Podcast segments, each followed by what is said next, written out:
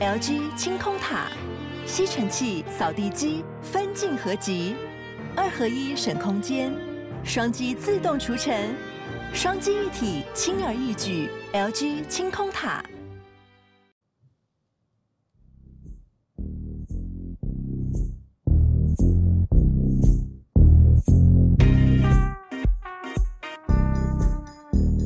晚安，欢迎回到故弄玄虚，我是 D 嫂，我是 DK。通常我们录音的时候，我啦，我会喝神仙水，因为来维持一个高亢的状态。这样，这是一个不好的习惯，在这边跟大家讲一下。讲这个做艺术的，这没办法啦。然后呢？然后今天没办法喝神仙水，我不知道，不确定这一集的我状态会不会很低迷？哎，反正你已经被骂的很惨，应该也习惯了吧？你说没有哎、欸，大家都很喜欢我，有吗？因为最近你不是都不太回私讯，变成我在回，就大家以为是低潮在回，所以我就回的很开心。比如说他们都会偷偷骂 DK 这个发型很丑啊，就是你看，是我在看，那你都怎么回？回啊？我说我也自我自己也知道很丑啊之类的，然后就说但是这样很省钱嘛，因为我金牛座我很抠啊之类的。他们就有点呃呃吓到了。DK 这样回 我说他很丑，这样，但他不是恶意的，我知道，开玩笑。对，他是说这个发型，并不是说我人很丑，不是在攻击我这件事情啊。因为下午要去刺青，嗯，啊，刺青之前你们知道吗？就是不能饮酒，因为血液会流很多的感觉啊。就是说，怕你刺青之后会出血出太多了。对对对对，因为你会喝酒会促进血液循环这件事。还有说，你刺青完也不能晒太阳一样的道理，就是有很多刺青的注意事项。所以今天你不能喝酒。那我们刚回到你刚讲那个 IG 的部分，我最近是有点忙，就是月底的时候事情特别多，所以我没有办法再去一一的回复私讯，加上我们的私讯呢暴增。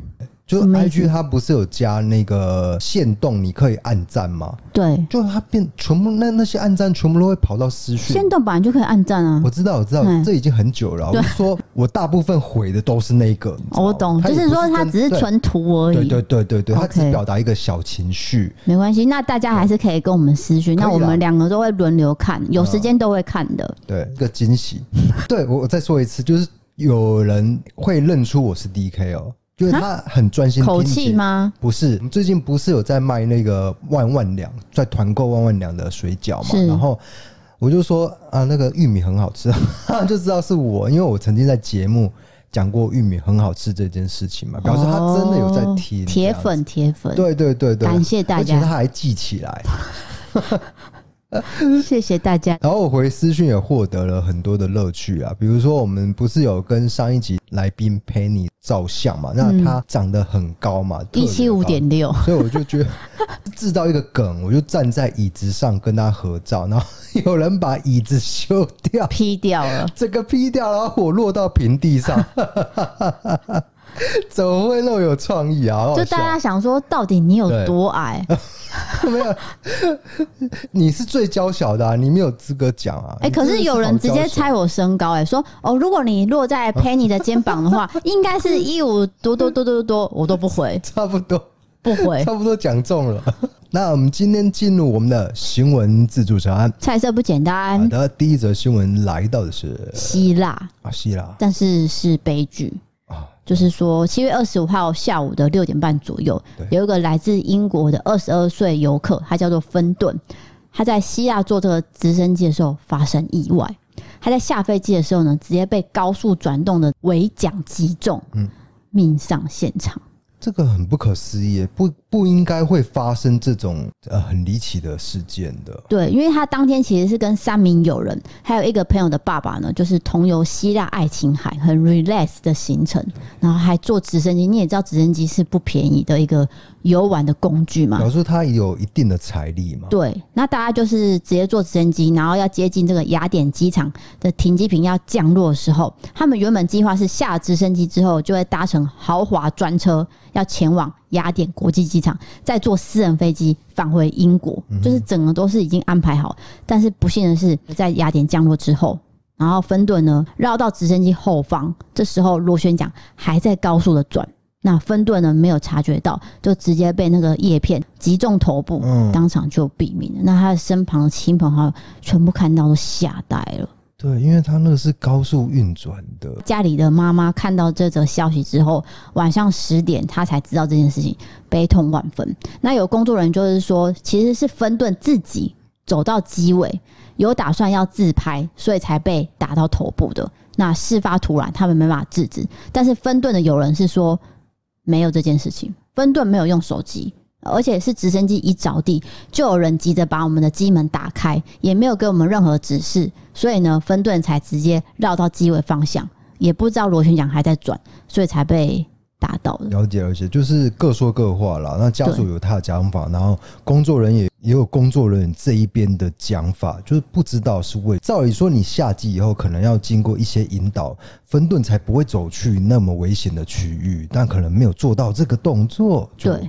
就过世了。那据警方了解，是机师呢，他其实是有丰富的驾驶直升机的经验。那警方调查证实是说，他曾在引擎关闭，还有螺旋桨还没有完全停止的转动下，就叫乘客下机了。所以他面临的是谋杀指控。哦，所以。初步调查，他可能还是有疏失哦，就是机师的问题，他并没有在完全静止的状态下请这些人下来。不过官司还没有定验，后续可能都还很难说。目前初步的调查应该是有一些疏失的，对，就是还在调查当中，然后还没有人被控告，这只是目前的证据而已。对，那分顿跟朋友其实都来自富裕的家庭，光是分顿念的中学的学费，每年就要三点六英镑，等于是一百三十万台币。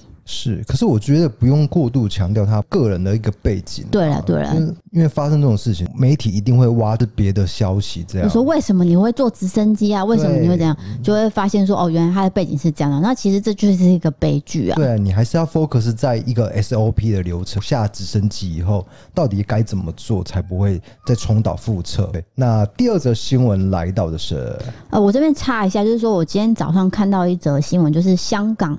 演唱会红馆的新闻，欸，你有看到吗？哎，我我没有看到。哦，就是说有一个男团在红馆表演的时候，欸，舞台上面的屏幕整个掉下来啊，那不是很大坑啊，直接砸中他。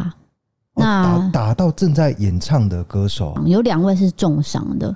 那因为香港红馆是一个，就像我们台湾的小巨蛋一样，是一个很大型的演唱会的场地，就没有想到这个场地其实常常出现意外，像郭富城也有掉下去过。林子祥也有掉下去过，会不会是他可能老旧没有维修，有一些还要改进的地方？因为大荧幕掉下来砸到歌手这件事情是不应该，完全不应该发生的。对，重点是那个画面大家也都看到，都吓坏，因为他是直接这样砰，所以我看到的时候有点吓到。好，下一则新闻来到日本，日本呢最近山口市呢出现了好多的猴子，而且这些猴子呢不是只有偷东西吃。是有伤人的记录，所以呢，这个目击者是有证词说，对他们不只是吃东西，还有伤人，所以已经决定要把他们杀猴儆猴，就是一种吓族的理论啊。这个有效吗？对，大家都以为有效，对不对？就没有。这只猴子呢被捕之后，又仍然传出了六起民众遭到猴子攻击的事件。等于是当地一共有五十八人受害，当局就表示说，未来还是会持续进行捕获的行动，呼吁居民要提高警戒。那当地居民就说：“哦，我是真的很害怕猴子打到我，所以我会带，就是例如说园艺的小刀啊，或是小钢珠，代表是护身的道具。”那女生是说，听说猴子会怕长棍类的东西，所以他们可能会带伞。比如说猴子靠近的时候用伞打它，那这个居民就有感叹说，以前这些猴子都只是偷食物或是恶作剧，例如说把东西拿走，可是不知道为什么最近都是直接攻击人。哎，我这个觉得应该要去了解根本的原因是什么。以前没有那么猖狂，那会不会是某些气候条件改变？只能说他们可能有一些性格改变。对对对，再来就是说。人类一定要去思考要怎么跟大自然互相共存。不是不想太太说教啦，但是的确是这样。比如说我们在西子湾啊，在寿山、在柴山爬山的时候，都会有猴子出现，啊、或者是西子湾大学嘛。哎，不，抱歉，那个是那叫中山大学啦。拍谁拍谁，经过那个路段的时候，都会有猴子，对，可能跟你讨食物啊。那也有就就是叫 Uber E，结果食物整个被拿拿走之类的情事发生。对，代表说，因为你不能怪猴子，它就是生活在大自然的领域，因为我们人类的生活领域已经重叠了，嗯，所以势必会有冲突发生。对，所以就像日本这样。也是屡屡发生这种事情，所以他们必须想办法说，看是要捕获。可是捕获完，他们还是继续恶作剧，那到底要怎么办？对啊，就日本人也很头痛啊。对，这势必要参考多方意见，比如说生态学家，嗯，动物学家、动物行为学家之类的，对对，一起来讨论方法。好的，下一则新闻来到了日本，一样是日本，不过是在大阪，算是离奇的死亡案件，引起了网络的热议。大阪警方二十四号接获通报，就是说有一处住宅呢，调查一对从六月下旬就失联的母女的下落。好，那警方呢就前往现场，发现这个高龄的老母已经成为腐尸。那半尸约一个月的六十五岁女儿黑田红子，随即就被警方以遗弃尸体罪嫌疑逮捕。但是没有想到，数小时之后，女子在警方询问期间，竟然离奇暴毙死亡啊！就根本就还没有了解原因的时候，了解了解，就是他已经到警局了，就离世了。对，所以他也不知道原因是什么，就太突然了。这样，嗯、为什么会被警方发现说他们一直找不到人？是因为卫生所要去通知这对母女的时候，一直打电话就是打不通，嗯、找不到这对母女。才请警方去他们家，就发现说这个老母亲是已经过世，嗯、然后这个女儿是蜷缩在玄关一角，好像很害怕的样子。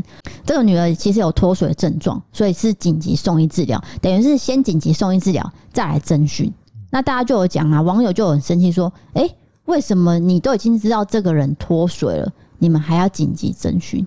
对，就是有一些人提出了解。看法，会不会是因为这样才让他突然间过世啊？就你应该要先做到的是他的医疗照护。对，哎、欸，等他身心已经健全以后再来做侦讯，结果可能警方一时之间急着让他接受侦讯的时候就过世了，所以网友可能会有一些看法啦。对，就是等于是黑田是从二十四号到二十五号早上，大概是十个小时内，他只有摄取少许的水分，没有吃警方提供的食物。然后就突然间过世，就变成一个悬案。就到底为什么会母女之间会变成这样？这是最近日本呃网络热议的一个案件。了解。好的，下一则新闻来到了英国。英国呢有一名女子，三十二岁，她叫做萨迪。她跟男友都是自然主义者。所谓的自然主义者，就是她完全不喜欢穿衣服。她觉得穿衣服是一件非常有压力，而且是现代生活的期待。加在人的身上，是，所以是他的焦虑来源。所以他觉得说，我能够赤裸裸过日子，我觉得很舒服、很自由、很快乐。在今年七月四号呢，萨迪就跟男朋友一起参加裸体挑战赛，两个人要裸体骑脚踏车穿越英国，希望可以借此提升大众对于身心健康还有野化的重视。所谓的野化，就是说减少人类对土地的干扰。哦，所以他们呢，就是有参加这些慈善活动，也希望说借由这些活动，鼓励大家不要因为外在的偏见改变自己的生活模式。是，但是他们因为这件事情哦，有一些人因为有一些偏见，哦，就是在路上看到他们骑脚踏车的时候，是直接撞他们呢。哦，就说你们两个这样子，例如说，我觉得不好看，嘿，就直接开车撞他们。开，等下开车撞，这已经是刑事了，哎，对，就是比较恶意的啊，所以他们觉得怎么会这样？我们只是在做我们想要做的事情，我也没有干扰到你，但是那个人觉得你干扰到我。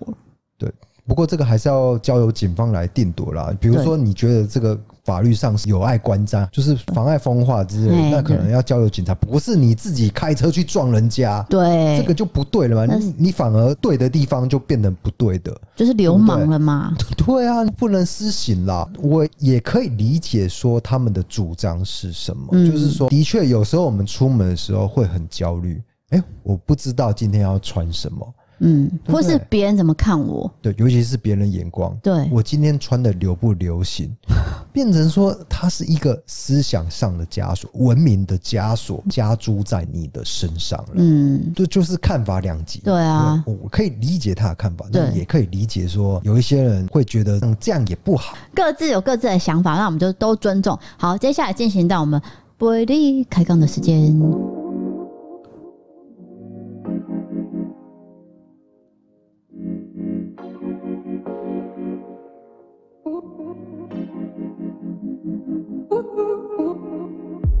好的，今天不会看，一开始就是我们来讲一下，等一下呢，DK 要去刺青，大概是一个小图，哎、欸，没有哦，中小图。嗯，我预估是应该台币两万有。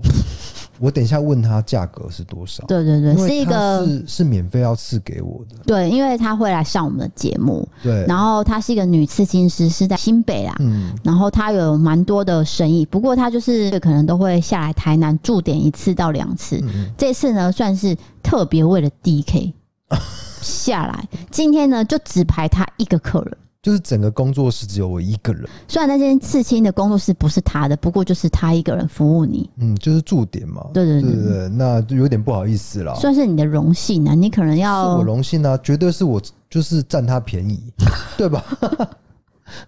反正你这么喜欢贪小便宜，你知道刺青这件事情就是非常的很耗你的眼力啦，你要慢慢的刺啊，一条线一条线，做工很细，就是一个需要专心细致的工作。是。我的脸一直被猫的尾巴打，到底是怎么一回事？今天很干扰。如果我们讲话卡顿，并不是我们在卡时，是因为我们的猫今天很躁动哦。它会在我的沙发后面，然后用尾巴打我的头。哎，然后我看着这一幕，变成说我讲话也结巴结巴的，这是怎么回事啊？傻眼。好的，那接下来就进行到网友投稿了。对，这一则投稿是你说昨天有一个女生跟你讲说。有一个小动物的故事是吗？对，那他我一听到就是说他用可爱小动物的用词，我就知道 他一定是我们忠实听众嘛。对，对啊，他叫做哈娜，他写说，这是一个炎热的夜晚，我放学回家呢，就跟爸妈一起北上，回到外公家去探视。回到台北的时候已经是快十二点四，我们就决定去通化街夜市吃个宵夜。夜市里的人潮并不多，我们很快就逛到了一半。爸爸在旁边的摊位买吃的。然后妈妈就走进一间卖衣服的小店，我站在小店外面等妈妈逛衣服的时候，不知道为什么脑袋突然冒出一个声音：该不会等一下有一只蟑螂朝我飞过来吧？我甩了甩头，叫自己不要乌鸦嘴。但是哪有那么刚好的事？下一秒，我只是转个头想要看妈妈衣服看得如何的时候，一个黑影直接朝我袭来，我下意识的举起手在眼前乱挥。但是我没有感觉到有打到任何东西，我就呆愣在原地，心里想说：不会真的是蟑螂吧？所以我就绷紧全身，感受每一寸肌肤是不是有异物感。我低头看看自己的衣服、裤子是不是有不明物体，都没有啊！我松了一口气。可是就在我松一口气的那一瞬间，我感觉到有一个不明物体直接绕着我的脖子疯狂的跑马拉松。我用双手开始拨，一直拨，希望可以把它拨掉。但是买完食物的爸爸走到我这边。那我就跟爸爸说：“爸，我脖子有东西在跑！”我就跟我爸这样求救，爸爸就拨开我的长发说：“哪有啊，哪有东西啊？”我心想说：“啊，是我心理作用吗？没有东西吗？”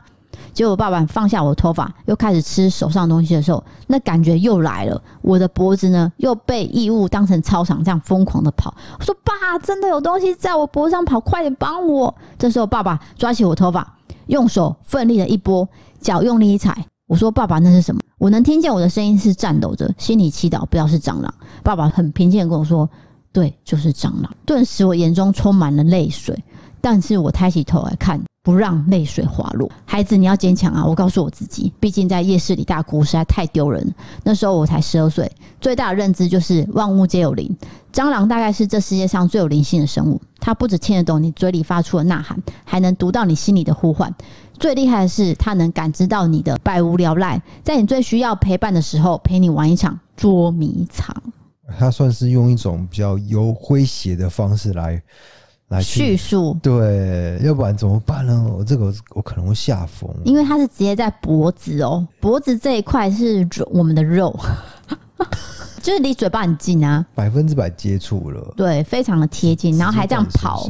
啊。太恶了。对，那因为夜市有很多小吃，这个会难免遇到这种情况。夜市就是老鼠、蟑螂各种都有嘛，就像餐厅后面厨房一样。就是、餐饮业，但并不是说夜市很脏了。对啊，他们还是会定期的打扫消毒。对，可是难免有一个空窗期出现的时候，或者是蟑螂繁衍期，对不对？就是在生小孩的时候，对，不小心会偶然跑来一只在你身上。就傻眼。哎、欸，而且他说蟑螂，他可能已经有在眼角余光瞥到蟑螂，所以他才知道那个是蟑螂。但是又看不到，就会让人家很慌张啊。那这很恐惧。然后我昨天也是在整理私讯的时候，也看到一个有一个网友，他就是想要跟我分享了，那应该不是恶意的分享。他什么意思？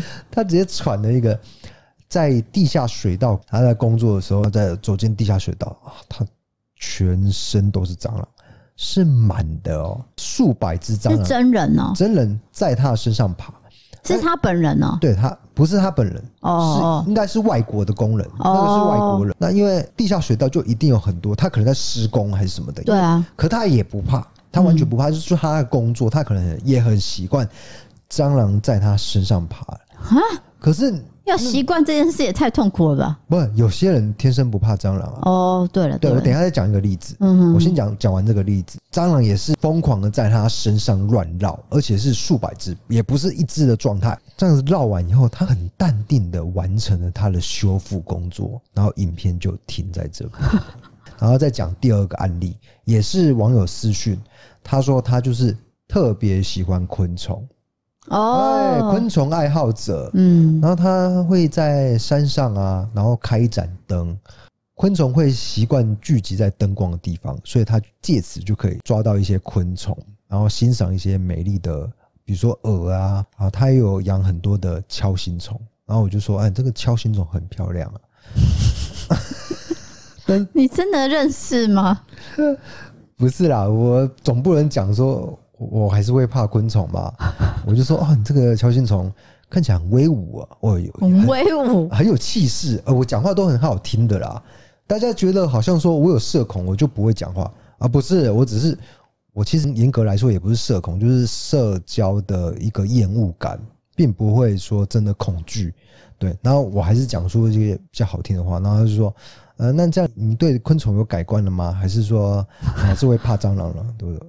不好意思，我还是会怕，会怕还是会怕，会怕，对，就是会怕，就是不喜欢昆虫了。但是有很多人像他这样子，就是会对昆虫有研究，然后会养昆虫在家里，对对等等的。所以其实那都是个人的喜好，我觉得都很不错啊。我们就是互相交流这样。我跟你讲，我第一句就是夸奖说啊，你有你的喜好，我就会很开心。嗯，为自己的喜好去付出，这是一件很快乐的事情。那有些人喜欢什么？爬虫类。你就没办法接受了嘛？比如说蛇啊，嗯，no。那蜥蜴呢？no，也没办法。对啊，那可是有些人就特别龙猫也不行。没有，因为龙猫啊，本来我以为没有像老鼠那么像，我本来以为它就是，可是它嘴巴很像，它就是一只大老鼠，它就是一只非常大老鼠。然后我有个窗口，因为他知道我有养猫，他可能觉得我喜欢。任何的动物，毛茸茸的，对，但殊不知你就是会怕老鼠。就他就说，至少我给你看我养的这个龙猫，我想说哦，龙猫，我看一下，Oh my god！我说，请你帮我收回。啊，你有那么严重？我不敢看。啊，你都不会就是做一个客套话，就是说啊，我很欣赏。有啊，我有讲啊，我说我都会这样子哎，像那个昆虫，我也是这样讲啊。我说我在宠物店有看过龙猫，真的很可爱，但是。你这个照片蛮近的，我其实有点害怕。哦，对，就然后他就说：“哦，不好意思，地嫂，你马上收回这样。”不好意思，我只是就是真的有点害怕。哎、欸，我觉得我比较会社交，因为我都会隐藏我的害怕，然后继续跟他。你那个叫做做作，不是不是什么，不是什么好的好吗？我觉得你才太真诚了吧，你太直接了啦。哎、欸，你那边有醋可以喝。啊，是啊，我帮你准备醋啊，感谢啊！你看我老婆就是这么的贴心啊。好的，接下来下一则投稿来到了新北市的儿子很可爱的魏，这算是违灵异啊？你 你前面说儿子很可爱。他的名字叫儿子很可爱的味啊，对。我本来想说啊，我会预期到听到一些育儿经，没有没有没有，结果是要讲灵异事件。对，大概是五分到六分左右。他写说，之前在前男友家住的时候，因为他家在山里面，旁边呢只有隧道，还有一间庙，在那附近呢只有顾庙的人，还有他自己的家人。有一天半夜，我男朋友呢在网咖都不想回家，但是我已经很累，我想说那我就先回去。但其实我不太会骑车。不过我想说，反正网咖到他家就只是一条直线，往上骑就应该还好，我就骑车回家。我男朋友家在一个非常陡的斜坡上面，我想说油门就吹到底，应该就上得去了。没有想到我骑车骑到一半，龙头就卡在了路旁的栏杆里面。如果我放开刹车，它就会连车带人的滚下山坡。加上他当时的车对我来说是有点高的，我完全没有办法踩在地上。我卡在那边大概一两分钟，突然间有个老伯伯来帮我把车子拉出来。虽然是老伯伯，但是他的力气呢，却可以支撑我还有车子的斜坡的重量。等我回到道路的中间，接着呢刹车稳住之后，正想跟老伯伯道谢的时候呢，老伯伯已经不见了。我心里想说啊，应该是旁边的管理阿伯吧，就是管理庙的阿伯。我明天早上再去跟他道谢好了，就回家洗洗睡了。隔天一早就跟前男友说这段故事，他跟我说隔壁管理的是阿姨，根本没有什么阿伯，这附近也没有什么人。问我看到的到底是谁，我就描述了一下外表。那个阿伯戴着一个斗笠，穿着暗蓝色的 T 恤，他脸色一变跟我说，是不是还穿着木屐的鞋子？我说是诶、你怎么知道？他就说，他小时候跟阿公也曾经在他家的后山，明明就是跟阿公走了好几年的山，但是那一天怎么走就走不出那座山。阿公紧紧的握着他的手心，想说会不会是鬼打墙？结果呢，爷孙走着走着就遇到了阿伯，他没说话，只对他们挥挥手，然后就开始往前走。阿公呢就跟着这个阿伯一直走，一直走，走了好几分钟，阿伯在转角跟丢了，但是他们回到了他们熟悉的道路，才终于回到家。我不知道是不是同一个阿伯。还有我那个阿伯到底是人还是神秘的好心人？但真的很感谢他帮助我那时候在斜坡无助到不能的我。我觉得这个故事很有层次，时空是有交错的，就是他讲现在遇到这个阿北。然后又透过别人的描述来回到说啊，以前这个阿伯出曾经出现过，帮忙过人，而且是很多年前，就等于是呃男友的小时候哦，嗯、所以不知道是不是同一个啦。他在描述这个阿伯的形体的时候，就是说外貌啊，穿什么衣服啊，那男朋友就吓到又愣住说，哎，一样的，跟我小时候遇到是一样，所以恐怖分数我不会给你那么低。我会、哦、真的吗？对，我会给到七分到八分。虽然它不是那么的惊悚，可是你想起来会毛毛的，因为同一个阿伯，如果是同一个人的话，经过三十几年这样都还在那一边，而且他会协助人的哦。我就是因为觉得他是协助人，所以我才没有给那么高分啊。因为我觉得，哦，如果是害人，你会给比较。惊悚，或是说他的外表是看起来很可怕的话，我就会给很高分。但是他做的行为跟他的外形都不会让你觉得害怕。哎，不会，我反而就是这种比较温情的，我会给他高分，比较高分。对的，因为他是帮助人的。对啊，就是接二连三都是帮助迷路的人出来。哎，对，他是个好的灵体。对，如果他今天不是人的话啦，对对，就是比较善良的灵体啦。嗯，好的，下一个投稿来到了台中的男生，这段是。感情的困扰了哦，来来来，我们来解答。他叫做滴滴，他写说：“我跟我前女友中间分分合合很多次，对方呢常常拿一些小事来吵架，我也觉得尽量容忍来维持这段感情。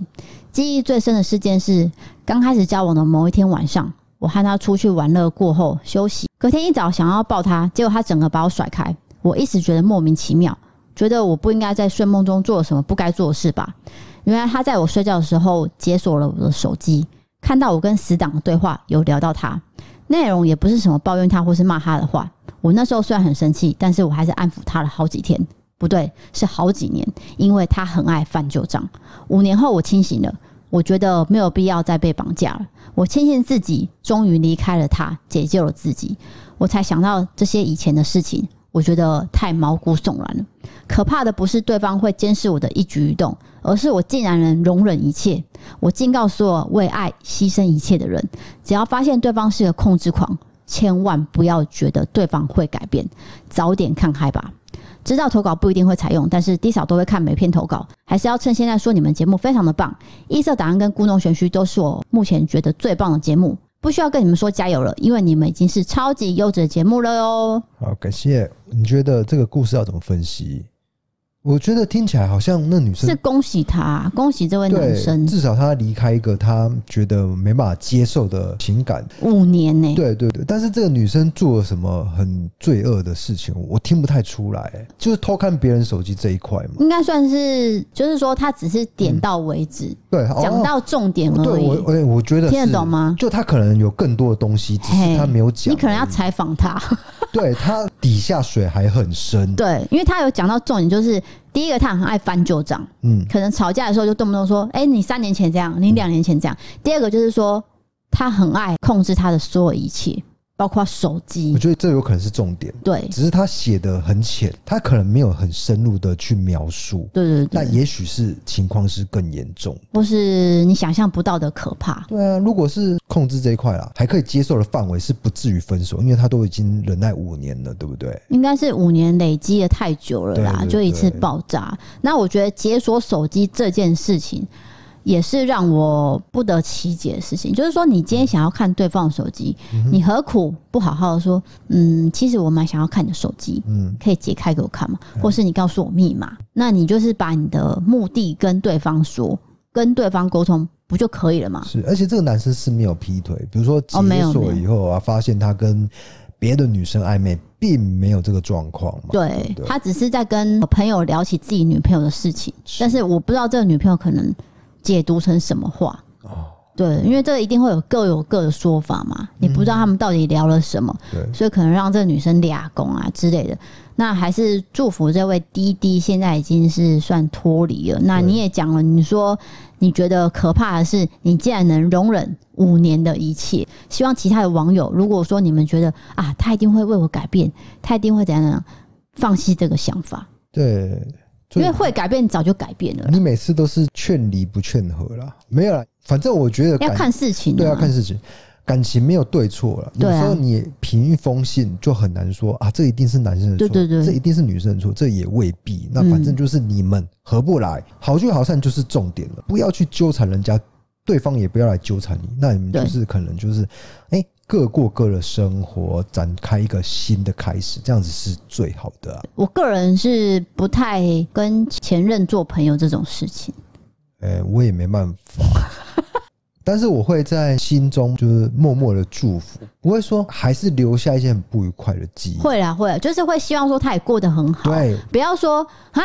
当初怎样讲？嗯，我对对对，没有没有，因为有时候其实我们在做节目，我可能有在讲，大家可能有听过，那都是我一个说法而已。可是我其实心底的深处底层对。是祝福他的，因为我也知道他现况，他可能不知道我知道他的现况，但是其实我是觉得说，OK，你现在变好了，我很替你开心。对啊，对，就是以这种心情啊，不是说哦，因为你当初怎样讲，我恨透你了这样。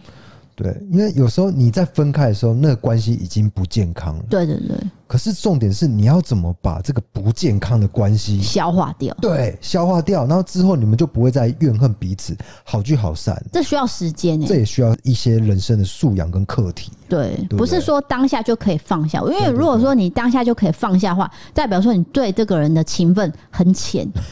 啊，哦哦，好，拜拜，拜拜。啊，其实也没什么感情。对啊，那就代表说你根本没有投入过啊，那那就走就算。可是你因为你需要时间去消化，然后淡掉的话，就代表你有投入过了。是的。好。来到下一则投稿，这是来自拉斯维加斯的娜娜，是这样赌城呢？对，他说我是从小在台北长大的，那目前是住在美国，有一个两岁多、每天精力旺盛的儿子。我是最近才开始收看、订阅你们的频道，还有收听 Podcast，很谢谢你们让我在开车通勤、上下班时间不无聊，也很喜欢你们相处模式。更喜欢你们对节目的用心，想跟你们分享，我觉得很有趣，但是朋友应该觉得很惊悚的事情。这算是特殊经验，哦、我没有办法把它分类。就是你也没办法归类灵异，也没办法归类不是灵异惊悚。对对对，对他写说事情发生在大概八九年前，在新北市的时候，我当时的男朋友，也就是我现在的老公，有一群很幼稚的朋友，很爱吓我。还记得曾经有一次，我们分别骑车到一个同一个目的地，在转弯的时候。A 男骑到我旁边，突然对我大叫，我当下吓到差点摔车。每次被吓，不管是我爆气还是好好说，他们都还是锲而不舍的继续吓我。有一天晚上，我跟我男朋友还有 A 男 A 女一起骑车到鸦片粉园要吃甜点。嗯，我们到了现场才发现店家没有开，于是男生们就下车站在旁边要讨论说要吃什么。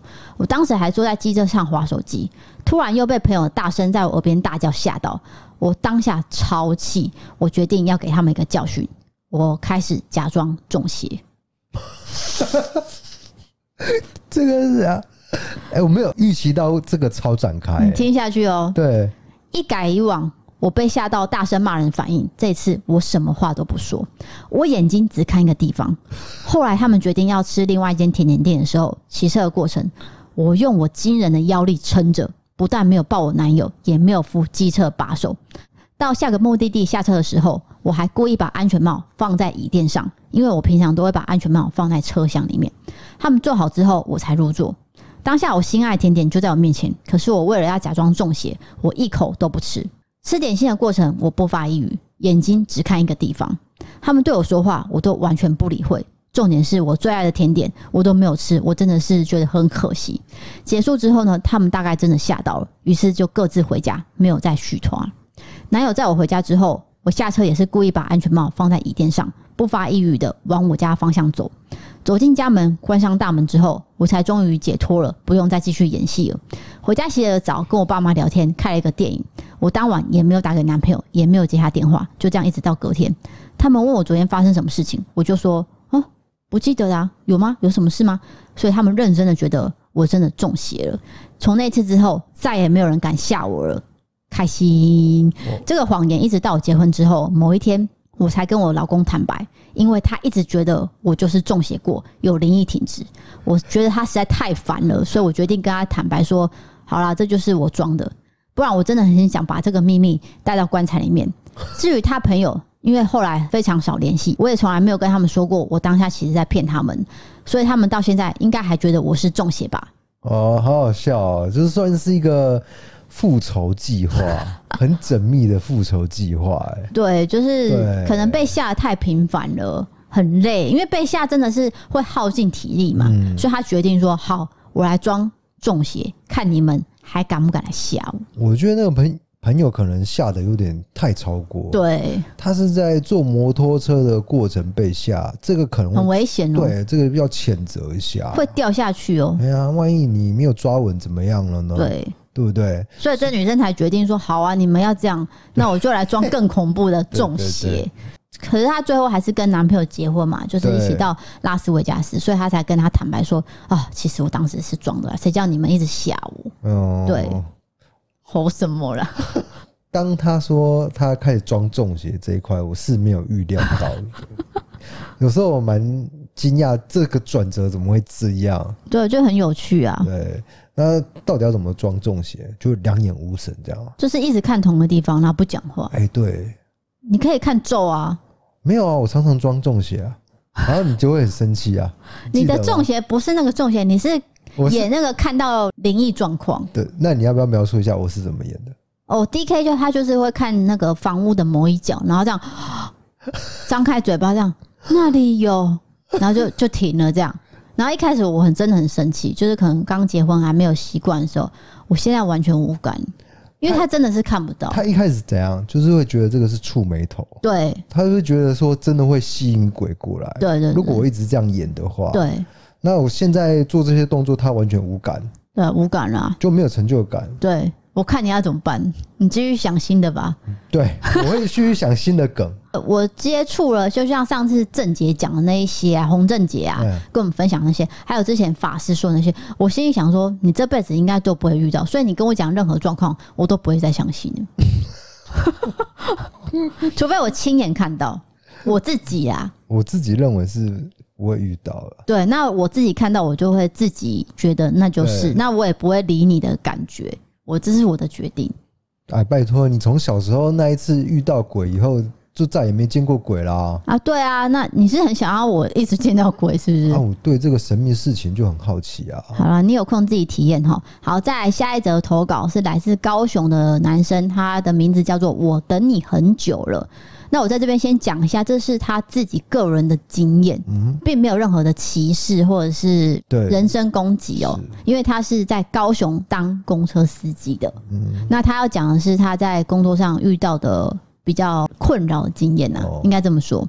遇到奥客类型，公车司机没办法解决的事情。哦，对，继续听下去了。对，出社会之后，我都当司机，像是主管驾驶、交通车，还有物流司机等等的。本来对公车是没有兴趣的，我还跟朋友说过，我打死都不会开公车。但是老天听到我的愿望，出社会第十年，我就来开公车了。这时候就想说，话不能说的太满。进入这行之后，原本还蛮有热忱的，想说要当个年轻有为又热心的司机。但是才过试用期三个月，我热忱瞬间消失殆尽，只有火气无限增长。像那种搭车爱举不举的，不然就是等车不看车，都在看手机，躲骑楼的，然后或是路中间杀出来拦车的，每天都在无限轮回。上述的状况都是日常的开胃菜。主菜就是刷遍我思想的奥客。先举两个例子，第一个是号称格斗天王的小泽博，顾名思义就是他每天带着心爱的小泽到处搭公车。他的小泽几乎是很少骑，偶尔才看到他摊开。但是我从业这些年来，根本没有看过超过五根手指头。不过这位把小泽当狗在遛的阿北，怎么会有格斗天王这种不搭的外号呢？缘由就是他脾气非常的差。一点小问题就要找人吵架，他最爱彪骂从后门搭车的人，因为挡住他下车了。但是他也是那个爱从后门上车又挡住别人下车的人。我每次看到他都会念他说：“你不要也挡到别人好吗？”那他也有被我们其他司机赶下车过，因为他都在车上跟人家吵架。每次见到他都很无奈的，很火气很大。第二个案例是人称小象妹的身心身障女，这位应该在高雄的公车界蛮有名的。他是每天公车搭透透的人，其实这点也没有什么问题。他的外号单纯是以体态来命名，虽然听起来可能不太好，不过司机间流传就是会有一些代号，没有歧视的意思。他的大绝就是直接大小便在座位上，我们已经遇过好多次了。即使他没有在位置上大小便，但是他也都是直接卸货在裤子里面。好几次他一上车就会有那些味道，大家都会很好奇，既然知道这号人物，是不是不要载就可以了？干嘛要在呢？但是难就在他每次都会带礼物上车，而且他有偷钱，公司就说不能不在，所以我每次出车都有遇到他，然后我都想说，到底要不要让他上车？这两位只是小部分啊，今天只说这些，因为有太多奇怪的事情发生在我生活中了。对了，我老婆是幼儿园老师，如果大家也想要听秘辛，我在推我老婆的故事跟大家分享。希望你们节目可以做到退休，这样大家不管上班下班都可以听到你们节目。还有上次低嫂提到改车的经历，我也是爱改车的。不过我想跟低嫂说，虽然我开车也会大声听音乐，我也会自己开车，然后咚子咚子咚子。不过我不会把这窗户拉下来跟大家分享的。笑脸就是他自己享受啦，他不会打扰到社会其他的人。对对啊，对。那你那个案例就是说，他可能拉下车窗。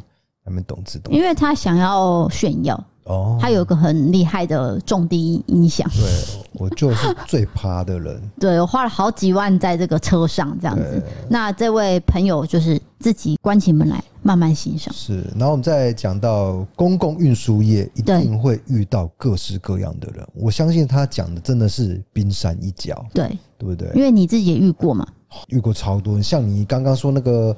那个什么小泽阿贝地大便这一件事情哦，这个也遇过。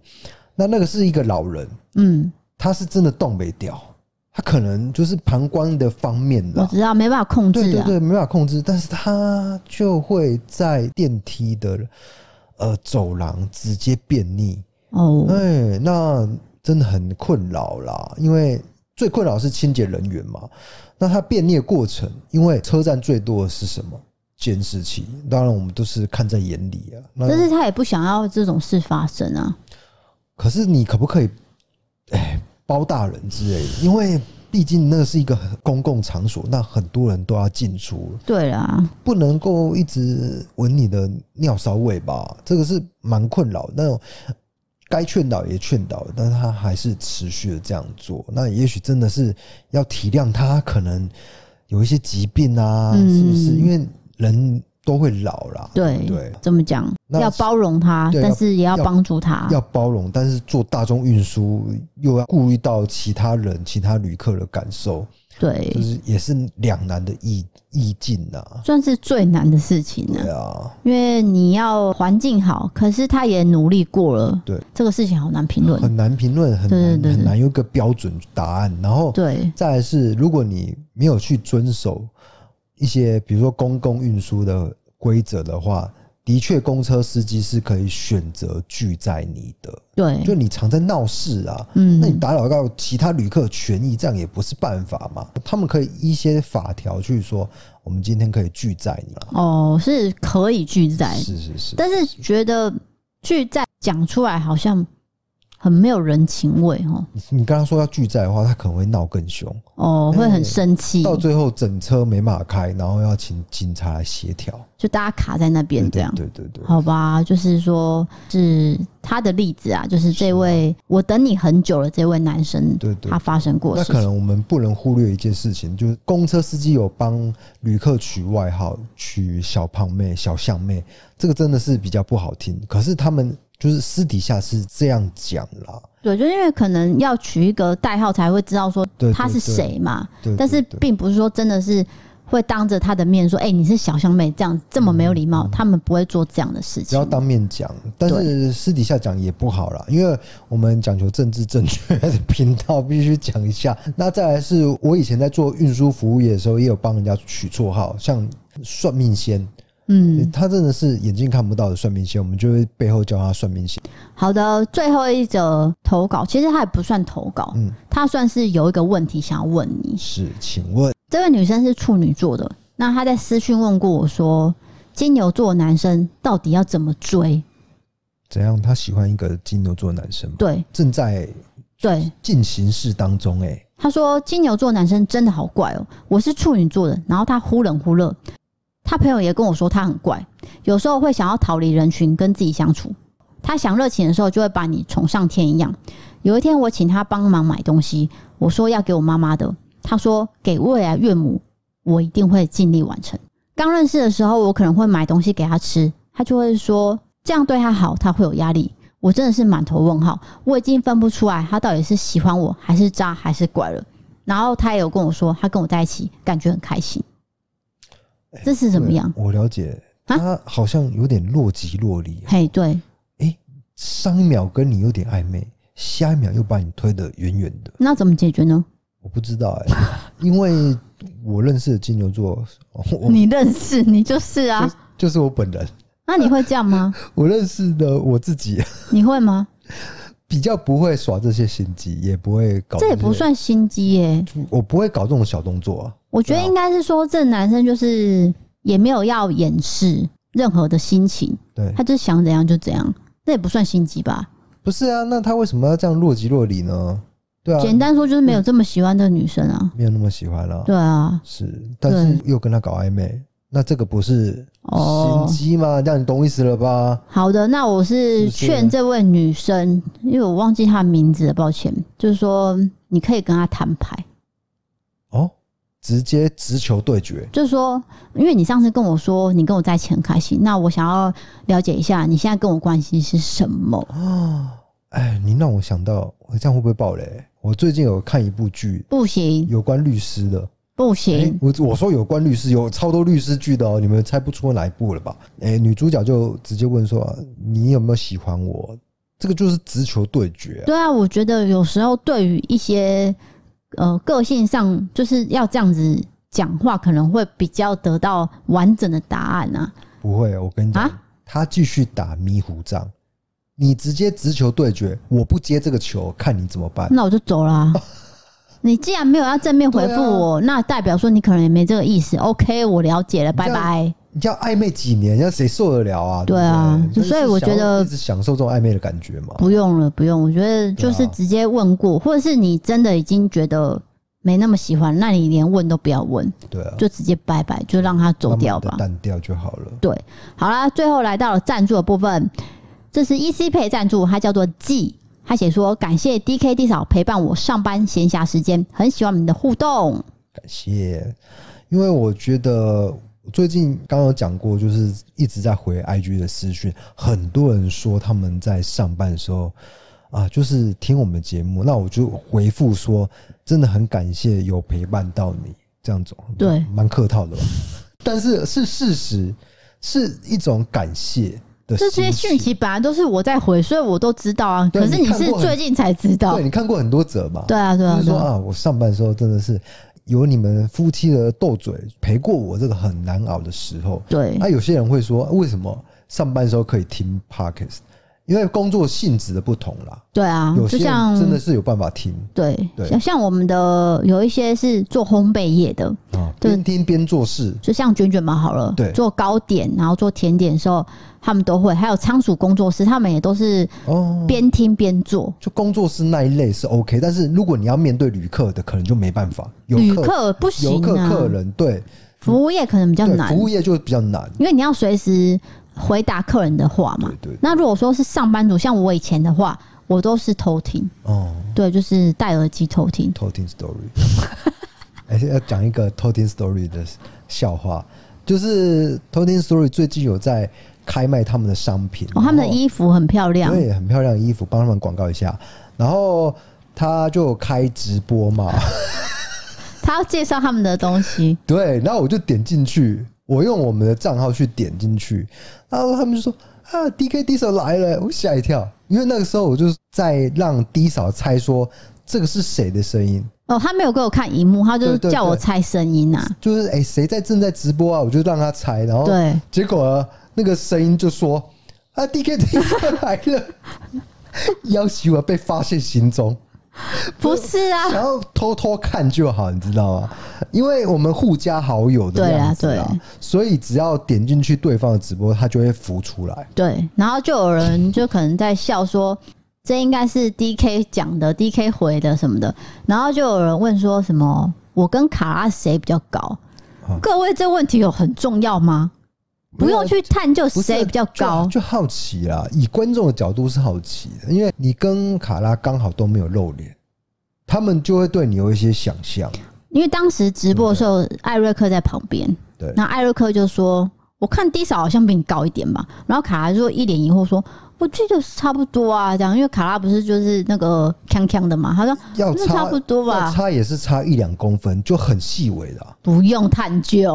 啊，我我没有探究，我是说，因为大家真的会想象，那我至少要给他们一个比较具体的数字。不用，谢谢，就是差一两公分，很多余的一些资讯，好吗？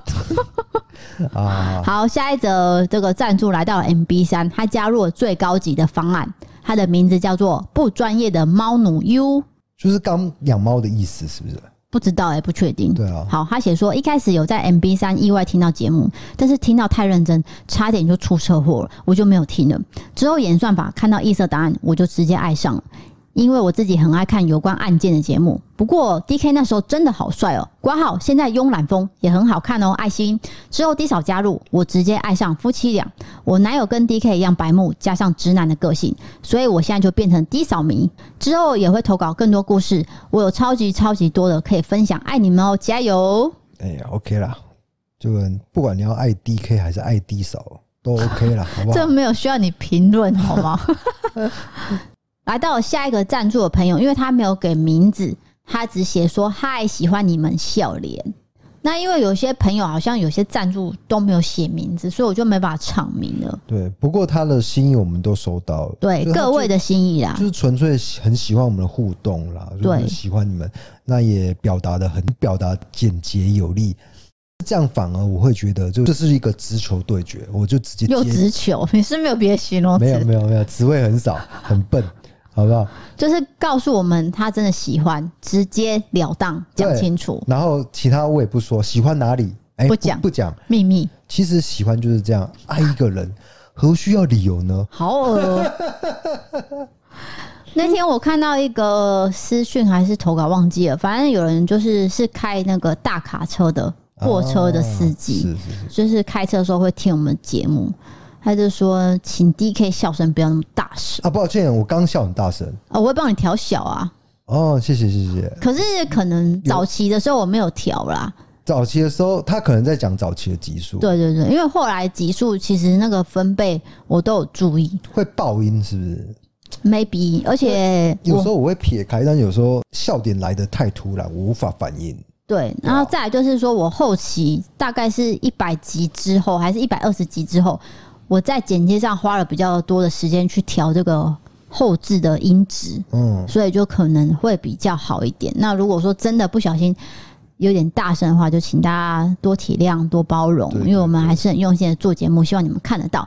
那最后呢，还是要推荐一下我们最近在合作的一些商品，也就是 Me30 的珠宝项链。大家可能会觉得，然后珠宝就是很贵，呃，珠宝就是我买不起，因为我知道这不是民生必需品，所以可能大家可能想说，嗯，我又不需要。但是我们是为了情人节做一个合作。对，物品有分两种，一种是必要的，比如说水饺，你要吃嘛，你要吃饭嘛，然后这个也好煮嘛。但是这个就是说一个犒赏自己，或者是你要送对方，博取对方欢心的。对，就是送给另一半。然后因为这个项链跟手链，我自己从他其实很早就寄给我，大概是三四月就寄给我，所以我都有戴。目前是都没有过敏，因为我知道有些人会戴那个耳环会过敏。我是没有过敏的，是什么理由？就是材质上会，对啊，会红肿之类的。就是如果例如说它的那个电镀，还有它的不锈钢是不是没有那么纯的话，嗯，你可能会过敏。有些人。那个皮肤会比较敏感，那因为它这个是抗酸碱、高低温、硬度高的特性，它可以适应各种场合，所以可以经得起长久的佩戴。了解。那我这边有放一个专属的卖场链接，点过去呢，全品项是八八折，秘密三款商品，算是只有低扫才有的。因为那时候我有跟厂商在谈说，有没有比较有特色的，然后跟其他卖场。比较是有比较特别的设计，你都会特别去谈这一块，就是我们故弄玄虚要跟别人有更好的优惠，或者是更好的产品。对，那刚好有三款，我自己也有带，大家可以点进去看。然后现在就是说，你下单输入 DKDI 五二零，你就可以享有满额赠两千的送帆布袋。那个帆布袋是请一个很有名的设计师设计的那种硬挺的帆布袋。那满四千八呢，就会赠送鸭舌帽。那个鸭舌帽，大家可以去易色档案看，最近 DK 都有戴，嗯，是硬挺的布料，然后是深蓝色的，然后满七千八是直接送你爱心手链，所以是满额赠的话，我这边才有。那大家会担心说我会不会戴了不适合啊？那你们那个网络商店，我那个尺寸怎么办啊？什么的，没关系，你们可以到实体店面去戴戴看，然后再来看说适不适合，适合的话就来我这边卖场购买。你就可以获得一个精致的饰品了。是的，因为各大百货公司都有专柜嘛。对，我这边会放上去，大家都可以点文字资讯来看。再就是先预告一下，八月一号铃木太太回来了。哦，毛巾是吗？对，毛巾。然后这次还有加什么，你知道吗？日本王样极柔枕，还有极梦枕。哦。你知道那东西算是梦幻一品。你这讲的很厉害。我先说是真的啊，假的啦。对，而且我昨天在跟一个网友聊天的时候，他就说，因为他自己是做日本代购的，他自己也有买。哦，所以就是说，真的是有名，就是代购界都知道，就王样的枕头。对，就是日本王样枕头是有名的，就跟我们的精致毛巾是一样的，所以大家都可以来看一下我这边的专属折扣哦，只有我才有的。然后另外呢，就是说，虽然说现在是夏天，不过我们台湾还是很潮湿的天气，所以我这边，所以我这边有特别找出了几个除湿的小物，包含你可以放在鞋柜、衣柜，或是家里的某个角落。都有霉菌的话，你就可以直接放一包除湿。嗯，我知道，因为有时候你在外面租公寓还是什么，就那个公寓是老旧的，那有些地方就是特别的潮湿，然后而且甚至会发霉啊，还是什么的。对，长香菇。对，放在那个地方去给它除一下。对，那尤其是我们的衣柜跟鞋柜，我觉得都蛮潮湿的。不管你放在哪个地方，都有潮湿，然后就会有异味。所以那些除湿小物，你只要放进去呢。都可以去除那个你不喜欢的味道。了解。对，到时候呢就可以敬请期待我们的商品。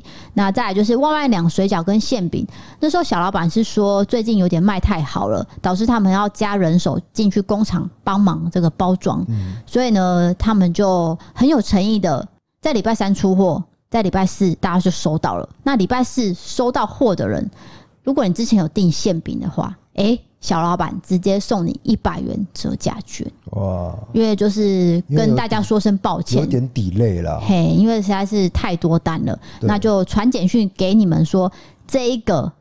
网址连过去，然后输入某个优惠码就可以折一百块。是这个只有这一次才有。说到这个啊，就是我我在回复私讯的时候，真的超多人说没有超超多人啊，大概有四个人说他们有已经有订水饺，而且有一些是二度回购水饺的。